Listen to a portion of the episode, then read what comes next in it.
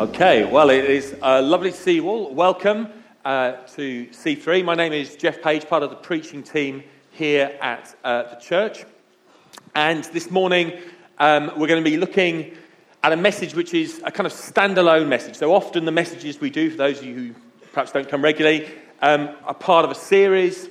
And we look at different things through that series. So it might be a book from the Bible, or it might be a particular theme or topic. Whereas I was told it's the 31st of December it's kind of, a, I think, technically called a freebie, which means I can choose. So this is what I've chosen to talk about.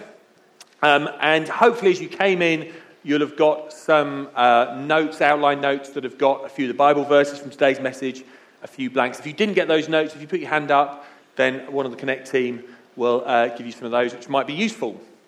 Um, good doodling space, if nothing else. Right. So, um, hope you all had a good Christmas. Everyone have a good Christmas? Yeah, yeah fantastic. That's a good positive response. Good.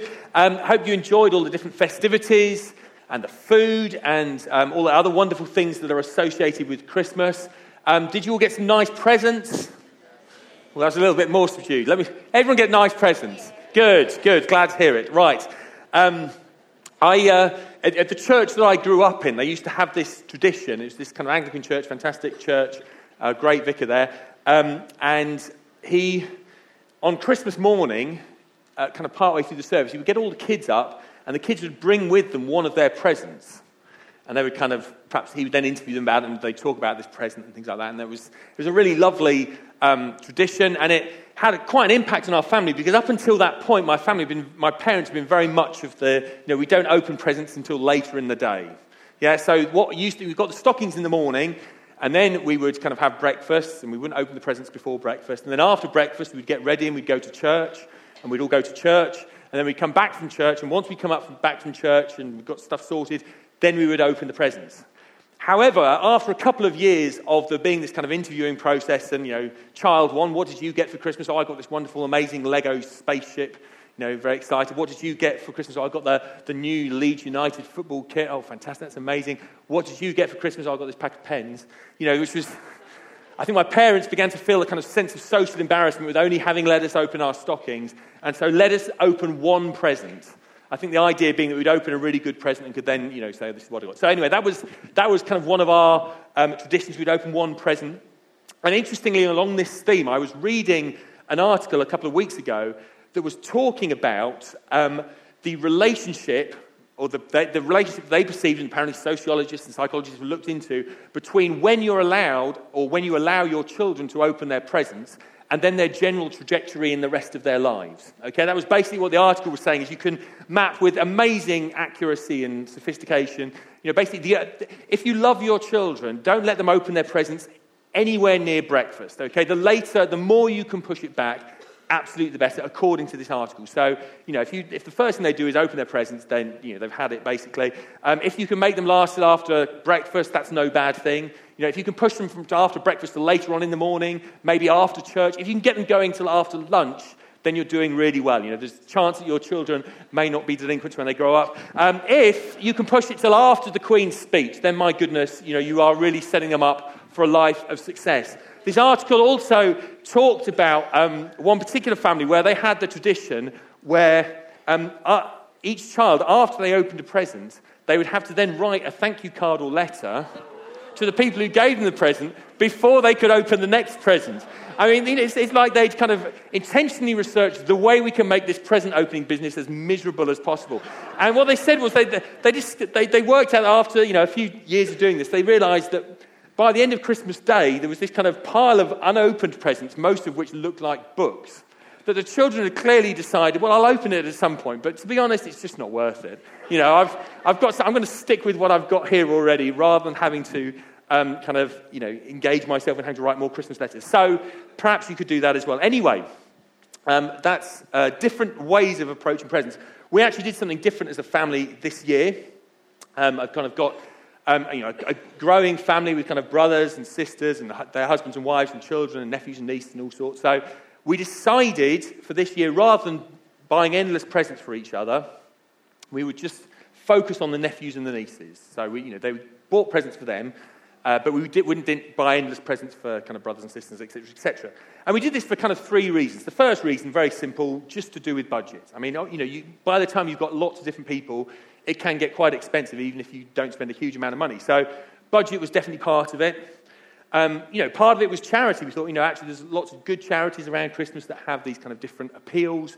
And perhaps we could give some of the money that we saved from not buying each other presents to these charities, which was a, you know, felt like a very worthy, almost pious thing to do. But certainly the most important reason of all was that it was just so much easier. I mean, it wasn't really about giving money away. It was just so much easier not having to think about you know, all these different presents that we had to buy for all these different people who, on the whole, tended to have already in their life and in their house the things they wanted in their life and their house. You know, if you're trying to, you know, people at different stages in their life, you know, it, it's different, but, you know, a lot of us, we've, you know, we've kind of been living in these houses now for quite a long time. We've accumulated the stuff that we kind of want. So trying to find stuff that we don't have but that we really want is difficult and can be a huge preoccupation. I don't know if anyone here, does anyone here buy stuff from Christmas gift catalogues? Anyone at all? No, you see, that's two serves in a row. No, one, one, right. Right, okay, so there you go. Chris, so one person in two services, which I wasn't surprised by because, you know, I, I, I, these catalogues come through the post. I've never met before Barbara, I'm very glad Barbara does, but I've never met anyone that buys things from these catalogues, okay? And I'm sure you buy them very discerningly, so you can please disregard what I'm about to say. But you do know the internet exists, so you? have seen the internet. It's definitely going to catch on. So anyway, these, these, these Christmas gifts catalogues, they, you know, they, you can be confident that if you buy stuff from them, that the people that you're buying for will not, not already have these things. Why?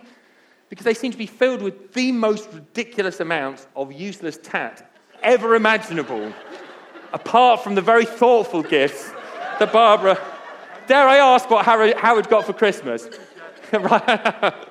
okay, here we go. So, they, they, they, the, the people who design these catalogues seem to do an amazing job of finding problems that don't exist and then offering you the opportunity to buy overpriced, over engineered solutions that you can then give to your loved one. I mean, they are utterly ridiculous often.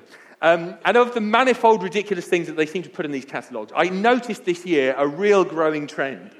And the growing trend, I'm now where I'm treading, treading on other dangerous territory here, was for the make it yourself gift. Okay? I don't know if any of you received or gave a make it yourself gift. Again, please feel free to disregard anything from this message. But the make it yourself gift seems to be a hugely growing kind of trend in gift giving. And the basic concept, as far as I can work out, is it takes things that perhaps people used to make for themselves back in the medieval period.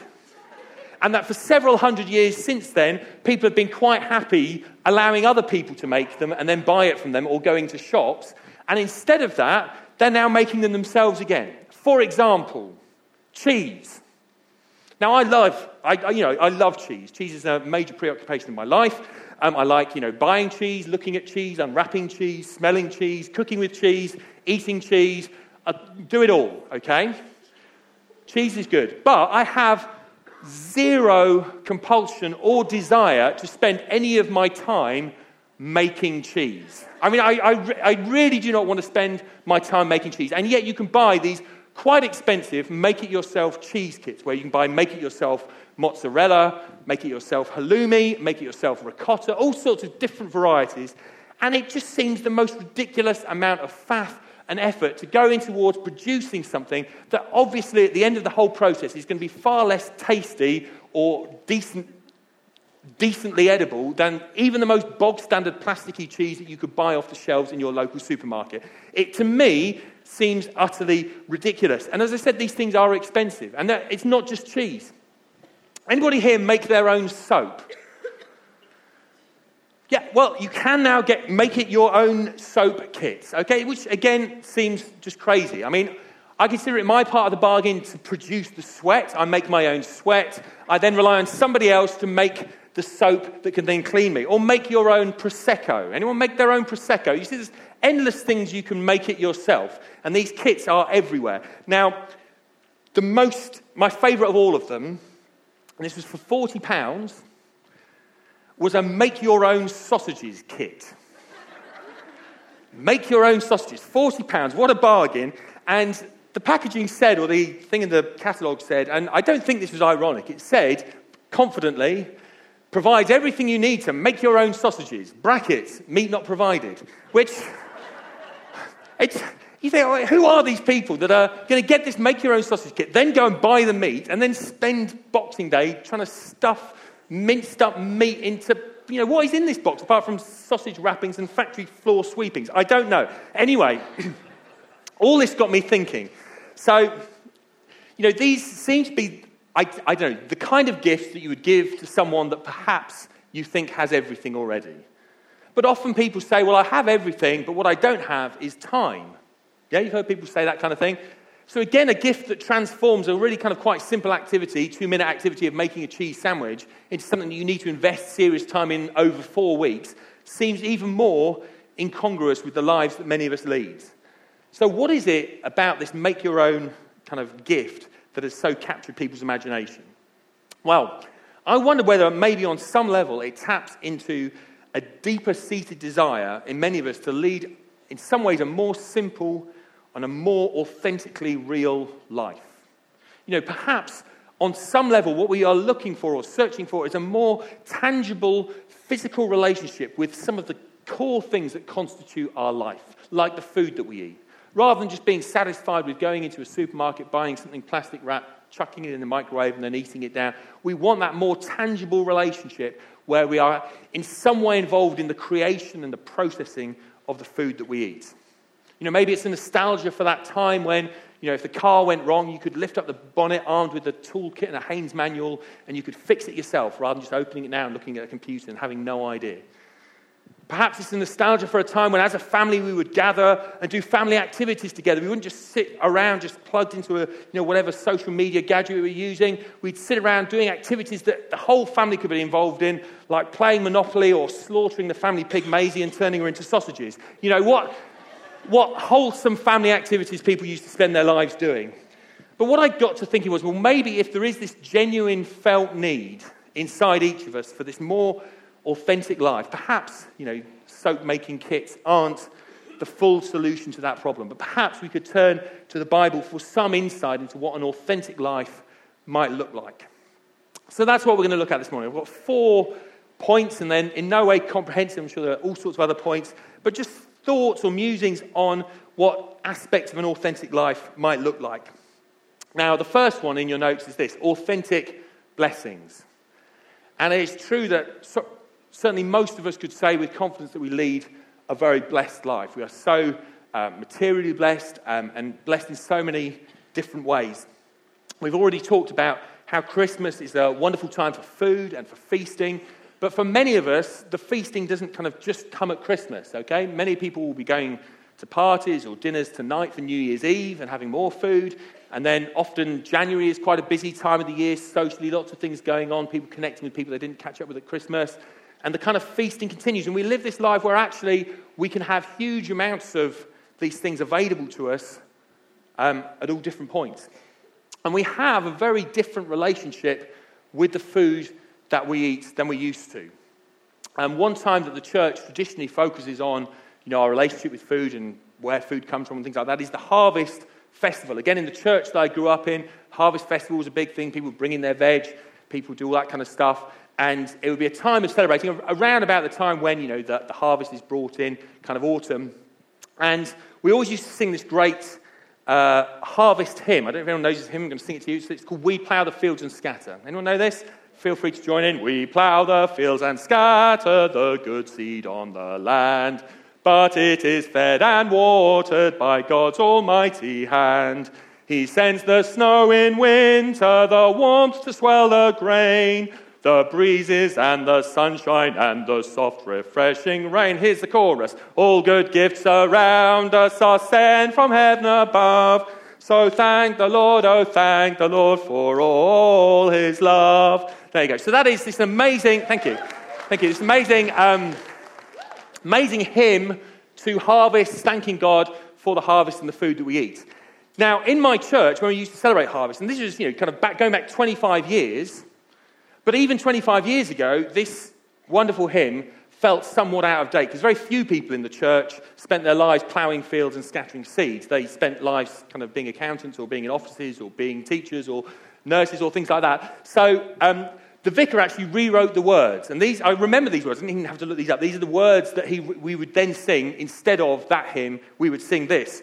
We get our food from Sainsbury's, we go there in the car. We rarely see a farmer's field, we rarely get that far. We buy our meat from Tesco's, the prices have come down. We thank the Lord for all our food from country and from town. So this is this kind of modern spin, and thank you, thank you. Um, I might keep doing this. Right, so that's it, no more singing. So, the, the, you know, but there was this modern spin, because actually our relationship with food is so different from what it was even 25 years ago, and certainly from the hundreds of years before then. You know, the, the point is we no longer plough fields and scatter, somebody else does it for us.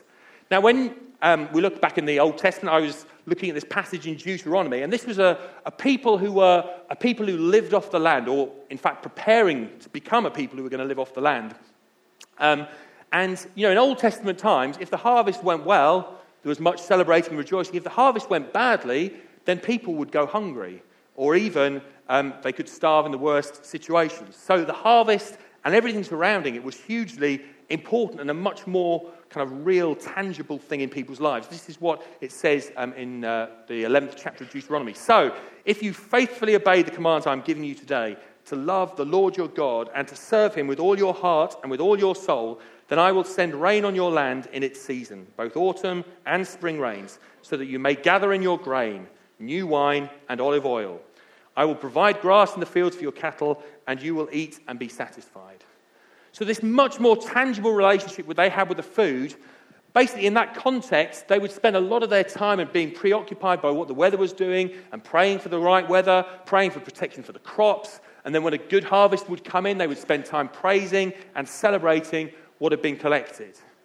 And that would have felt very natural to them, but it's very, very different to us. You know, we don't have that experience of going into a supermarket and there not being food there. You know, some countries, you know, they may have that experience where you kind of go in and the supermarket shelves are empty or, you know, missing kind of core ingredients but actually, we very, very rarely have that. The closest we might get is if on Christmas Eve you've not booked your Christmas turkey and you turn up late in the afternoon hoping there's still one there and you might make a dash for it and just beat someone to the last turkey. And at that point, you might utter a hallelujah. But other than that, we don't tend to praise and worship around the food that we eat.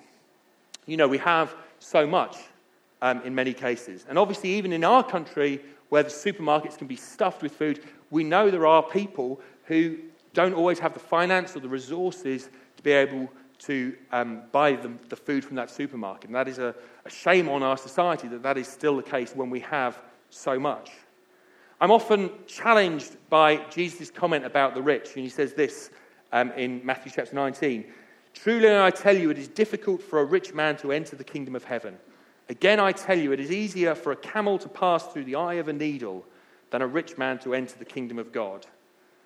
You know, those of us who, and in obviously the global context, this would be most of us, would consider ourselves to be rich or at least comfortable or comfortably well off. You know, the, the truth is we don't tend to do gratitude well. The truth is that those people that live a much more hand to mouth existence or a much more tangible relationship with the food and how it's prepared and, you know, tend to live more grateful lives. Those of us who we just naturally expect the food to be there and that we have the resources to buy it, often we forget the importance of having gratitude in all points in our lives. Often, um, you know, we can almost have that sense of this is something that I deserve, this is something that I'm entitled to, rather than something I ought to be grateful for. Um, and that I believe it's a really important part of Scripture that again and again, and even though our relationship with food and other blessings has changed, that, that core value of being a people who are grateful, a people that acknowledge that when we eat, we look up to God and thank Him for the food that we have. You know, when I was growing up, we always used to, to say grace before we would eat. And sometimes it would be a bit of a ritual, sometimes something we would rattle off before kind of diving in. But actually, there is a real benefit and a real importance in taking time in our lives to acknowledge the blessings that we have, not just food, so many other rich blessings that we have in our lives, and being thankful for those things and, and sowing a seed of gratitude in our lives. And along with gratitude, that heart that wants to give, that out of the much that we have, looking for every opportunity. Sarah's already uh, spoken about this this morning the opportunity to give to other people, other people in the world around us, in, the, in our lives, or people beyond. Um, so that is our first perhaps authentic uh, thing are authentic blessings. The second point is this I believe as a people, we want to live and experience or have authentic experiences in our life. Um, another article I read over the month uh, said was talking about how, as a modern society or part of the modern world, we often suffer as a result of what I would call news overload. We receive too much news, far more news than we can in any way meaningfully deal with. So in the morning when I wake up, I'm woken up by a radio alarm, uh, Radio 4 Today program, three hours of news. Now, I don't listen to all three hours before I get out of bed, but, you know, that's a lot of news right up there at front, and then often I'll sit down and go into my email, and my email program has news attached to it, so I'll often read some of the news en route to the email or go on social media, Facebook, something like that, and then people have posted up articles. So pretty early on in the day, before I've done much else, I may already have been bombarded by three or four different sources of news. And we live in this society where there is news all around us. It's a 24 7 news cycle, constantly pumping news in our direction.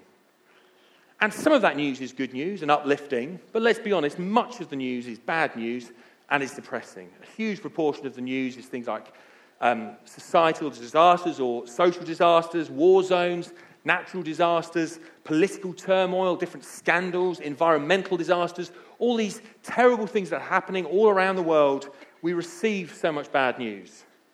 And the problem is that we receive all this bad news, but in most cases, the reality is that we have very, very little ability to, in any way, meaningfully or positively impact these different situations that we hear about. So we hear about all these terrible things, these people that are facing terrible difficulties in their lives for all sorts of different reasons. And there's a huge part of us that wants to help, that wants to respond, but there is so little that we can do. You know, sometimes we can maybe give money if there's a particular natural disaster or a particular appeal, and I'm sure many of us do that. But even in the act of doing that, we have that sense that what we are doing is so, so insignificantly small. It's worth doing, but it just still feels such a small response, a merest drop in the ocean of need that we might perceive.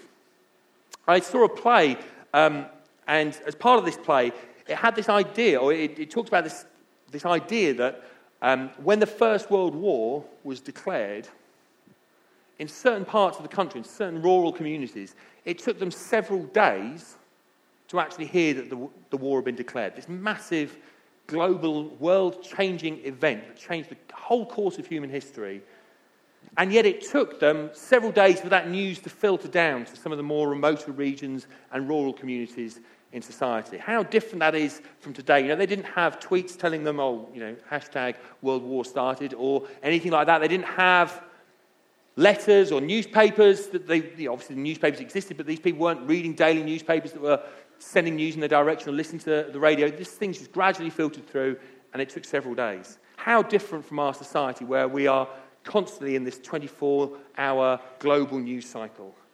And the truth is, for many of us, we find that degree of suffering that we are hearing about and perceiving so overwhelming that often we can end up doing less to meaningfully help than even we might.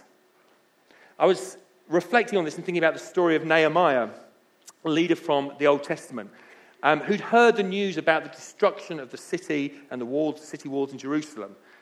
Um, and this is what it says um, in Nehemiah chapter 2. I was very much afraid, but I said to the king, May the king live forever.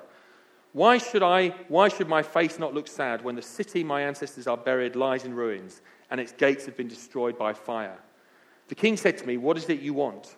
Then I prayed to the God of heaven, and I answered the king, If it pleases the king, and if your servant has found favor in his sight, let him send me to the city in Judah where my ancestors are buried so that I can rebuild it. So Nehemiah had heard this news about the, the city of Jerusalem. He felt very downcast and downhearted as a result of this. The king notices this. But what does Nehemiah want to do? He wants to go, he wants to experience this for himself, to tangibly see what he's heard about. You know, there is something very different about news that comes to us face to face rather than news through the radio or through the media or through the internet or through the TV. You know, what if more of the news that we heard was genuinely local news? And I mean really local news. Joe and I, we don't live in Cambridge itself, we live out in one of the villages in Drayton. What if the news was something like family in Drayton, boiler breaks, in need of electric heaters until they get it fixed? Actually, in that situation, there's something we could do. We've got an electric heater, we could take it across, we could help them. And that kind of news story, in, in a sense, we could respond to more positively. Or what about this one? Old woman in Coldham's Lane, lonely because she's spending her first Christmas alone without her husband.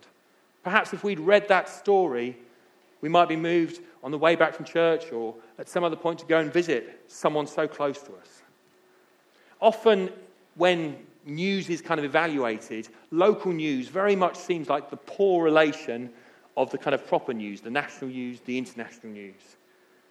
But actually, perhaps being close to the sources of the news that we receive, experiencing some of the, the things that are going on in people's lives, and trying to then be available to be, in some ways, a difference in those situations would be no bad thing. There are so many ways that we can get involved in. I think one thing that charities do increasingly well is find ways of making things that seem so intangible far more tangible. I know many, many people in the church already are involved in things like child sponsorship programs, and they are incredible ways of saying, okay, there's this massive need for this whole generation of children in all sorts of different places in the world, but actually, you can tangibly and very really be involved in the life, not of changing the whole picture, but of completely transforming the life experiences of the one person that you're involved with. And perhaps trying to find those kind of opportunities in our lives are ways of making those experiences more kind of authentic in our day to day situations. Okay, the third point is this. Perhaps as people, we're always keen to try and live ever more authentic relationships.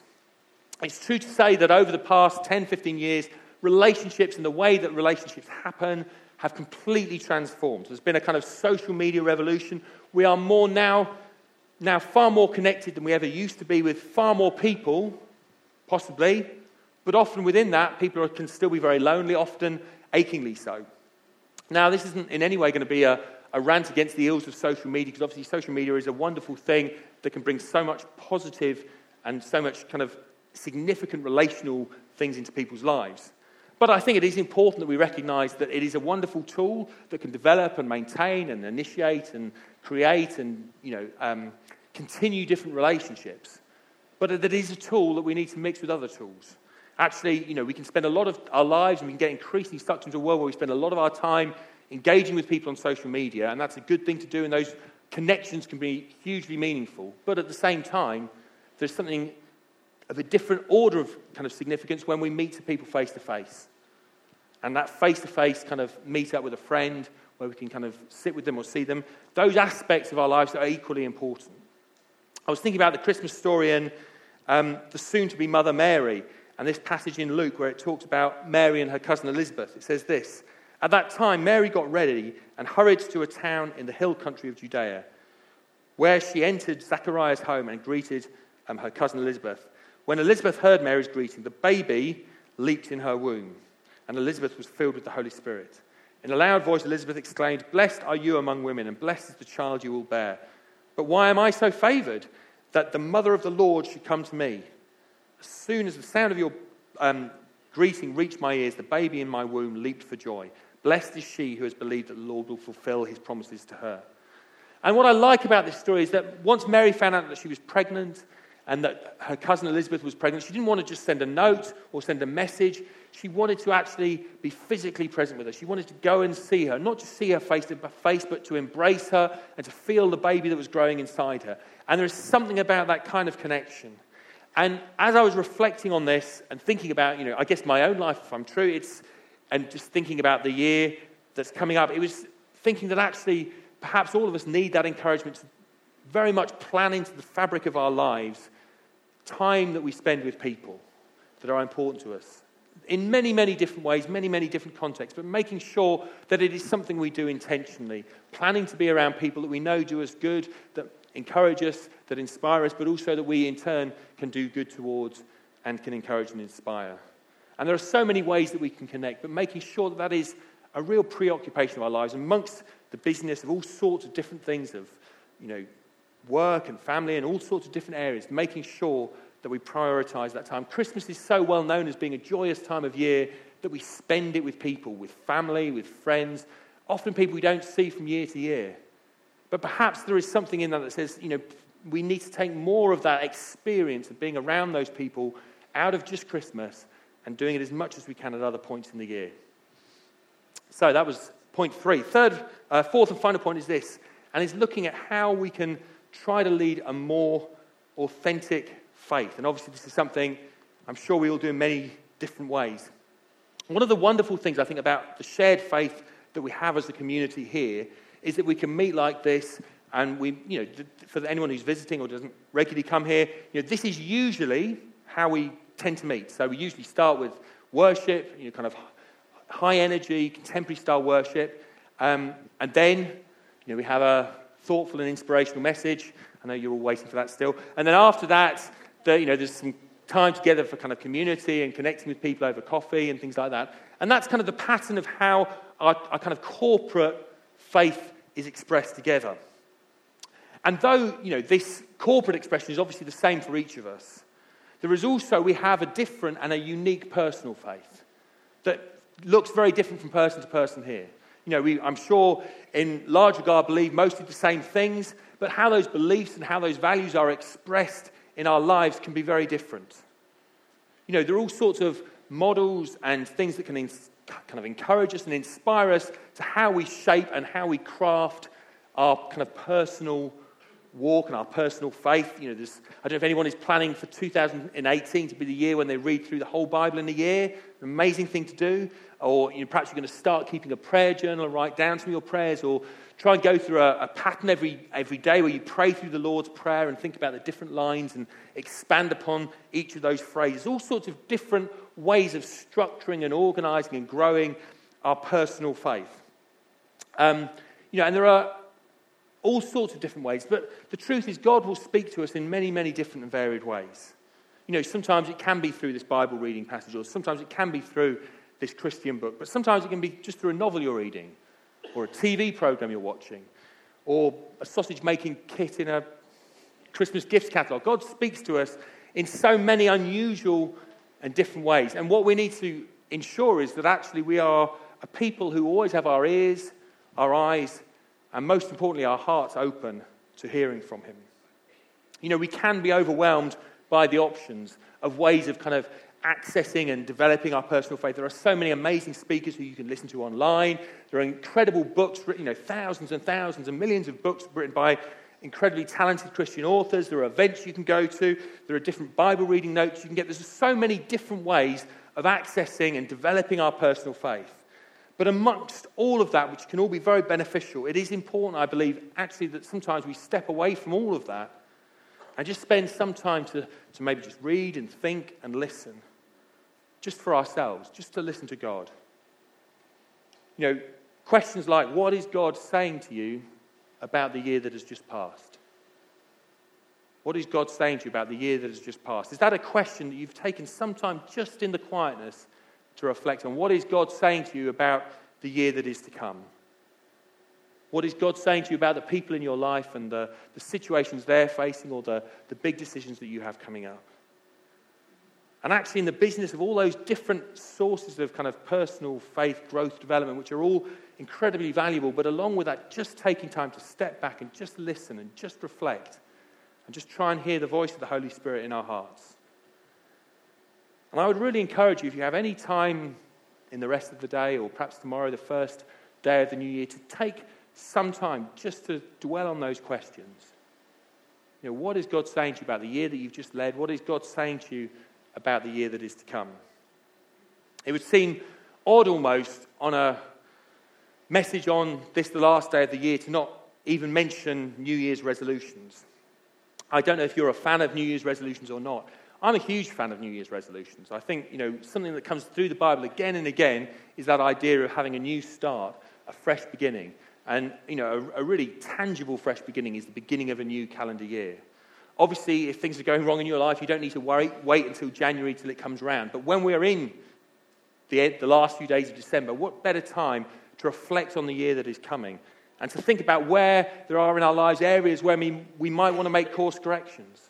Perhaps things that are going really well that you want to spend more time investing in and growing in your life. Relationships, connections that you want to develop. Perhaps course corrections, things in your life that think aren't going so well, or where you're getting into bad habits or bad kind of situations, and that you actually need to make a course correction to take you in a different place. You know, I believe we shouldn't just have good New Year's resolutions, we should have new terms resolutions, new months resolutions, new weeks resolutions. We should take every opportunity we can to make a fresh start. But again, I would encourage you to take time around today, around tomorrow, the first few days of the new year, to actually meaningfully set some time aside to think about those things in your life and where we might make changes or course corrections or where we may look to move forward even further.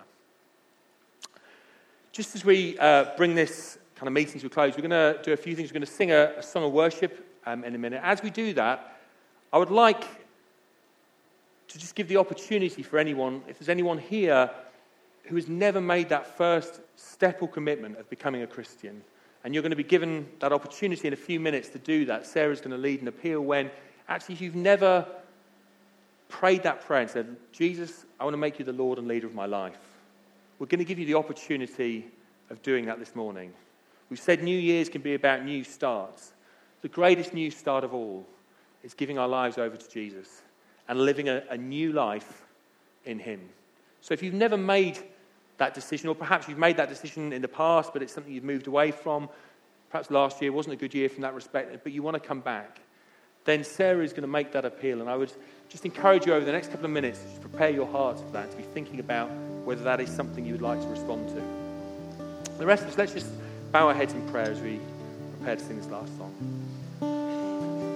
Father God, we are so grateful and so thankful for the many, many blessings that you have poured into our lives. Forgive us for the times when we've been flippant about those things, when we have not taken those things and given already prayed for. I pray that you would make gratitude and giving very much the fabric of our lives. I pray that through the year that is to come, we would be those that are increasingly developing authentic relationships. We'd find those people that we connect with, and where we've already got those relationships, that we would pour more into them. We would find new relationships where we can really know people and we can really be known by people pray that you would give us different opportunities to impact meaningfully and positively the lives of those around us, those very close to us and those very far from us, but to have a meaningful impact on the difficult situations that people face. And I pray that it would be a year that would be marked by our ever closer walking with you. that you would shine a light on our lives, that we would have hearts that are open and ears that are ready to listen, so that our, if there are course corrections that are needed, changes that we need to bring, that we would be receptive to hearing those things. You would give us the determination and the, the self control and the, maybe the people around us to help us see those things through.